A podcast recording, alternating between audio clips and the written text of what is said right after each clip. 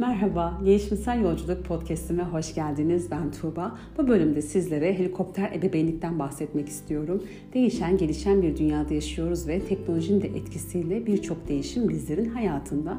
Değişen dünya toplum ile birlikte çocuğa dair bakış açısı, çocuk yetiştirme, ebeveynlik tutumlarında da değişimler meydana geldi. Yayın öncesinde Instagram hesabımda helikopter ebeveynlik kavramını sormuştum. Yapmış olduğum oylamaya 32 kişi katıldı ve 16 kişi daha önce bu kavramı duymadığını belirtti. Her ebeveynin özünde biricik ve tek bir amacı vardır. Mutlu, sağlıklı bir çocuk yetiştirmek isterler.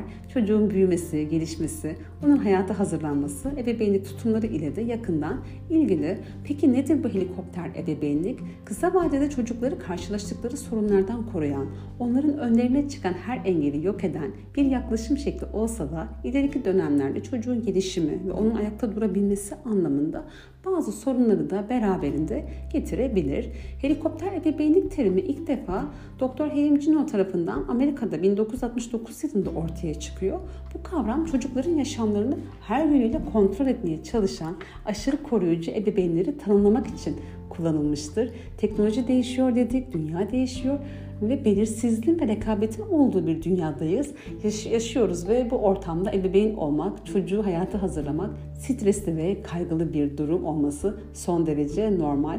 Bu ortamda ebeveynler iyi niyetli de olsa bazı tutum ve davranışlarıyla çocuklarına istemeden zarar verebiliyorlar. Bunlara örnek verecek olursam bu davranışlara montunu giymiyor, ben giydireyim.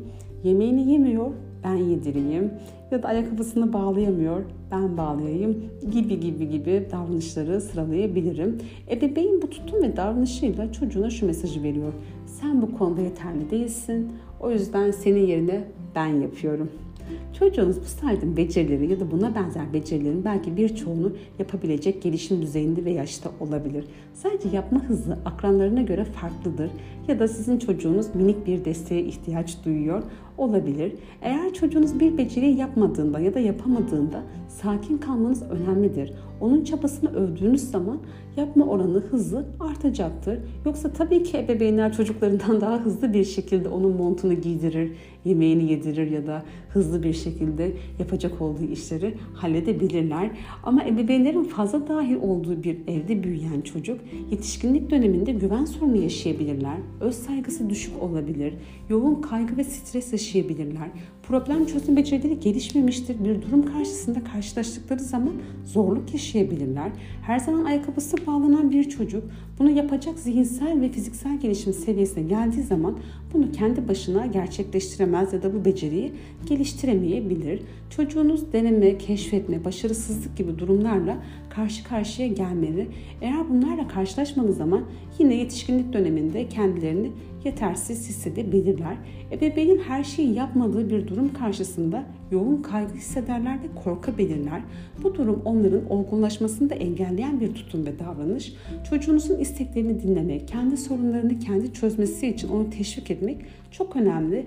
Örneğin nedir? Mesela örnekleyecek olursam çocuğunuz ödevi yapmakta eğer zorlanıyorsa onun hem tamamını yapmak yerine çocuğunuza yardımlar edebilirsiniz. Ufak yardımlarda bulunabilirsiniz. Sorumluluk verilmeyen çocuklar bağımsızlaşmakta zorluk yaşayabilirler. Bir işi kendi başlarına tamamlamaları için onlara mutlaka fırsatlar sunmalısınız, ortam hazırlamalısınız. Duyguları tanıma, çocukluk yıllarında bir şeyi istemek, çabalamak, yenilmek, başarmak son derece normal duygular. Bunları tecrübe etmemiş bir çocuk yine yetişkinlik döneminde bu engel ufak bir engelle karşılaştığı zaman stres ve kaygıyla karşılaşabilirler ve duygularını yönetmekte güçlük çekebilirler. Ebeveynler tutum ve davranışlarıyla çocukların aslında istemeden kişisel gelişimine ve bağımsızlığına zarar verebiliyorlar. İleriki dönemlerde çocukların sosyal ilişkileri, akademik performansları da etkilenebiliyor bu tutum ve davranışlarla. Peki aileler ne yapabilir? Ailede sağlıklı bir iletişim çok önemli. Sağlıklı bir iletişime sahip ailede sınırlar, kurallar bellidir. Ebeveynler çocukların kişisel sınırlarını anlar ve onlara gerekli kontrollü özgürlüğü sağlarlar. Helikopter ebeveynlik özünde aslında iyi davranışları barındırıyor baktığımız zaman ama birçoğu da yanlış tutumu içeriyor. Ebeveynlerin çocukları koruma isteği çok normal ama bunları aşırıya kaçmadan yapmanız çok önemli. Çocuğunuza güvenmelisiniz ve onun gelişimine uygun küçük işler, sorumluluklar verebilirsiniz. Çocuğunuzun duygularıyla karşılaşmasına fırsat verebilirsiniz. Çocuğunuza boş zamanlar ayırmalısınız ki onun boş zamanlarında bir şeyler yapma yaparak, deneyerek, keşfederek aslında öğreneceğini çocuğunuz fark edecektir ve bu boş alanları fırsata çevirebilirsiniz. Ebeveynlerin mutlu çocuklar yetiştirmek istemeleri çok normal. Belki de bu yüzden çocukların etrafında tıpkı bir helikopter gibi dönüyorlar.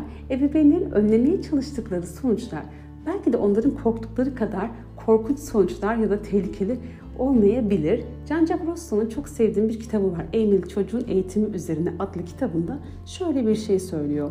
Eğitim çocuğun organik ve doğal gelişimini bozmayacak biçimde verilmelidir. Benim bu bölümde anlatacaklarım bu kadar. Bu bölümde sizlere dilin döndüğünce helikopter ebeveynlikten bahsettim. Nerede ortaya çıktığından ya da çocukların ileriki dönemlerde ne gibi sorunlarla karşılaşabileceklerinden ve ailelere ufak önerilerde bulundum. Çok teşekkür ediyorum. Diğer bölümde görüşmek üzere. Hoşçakalın.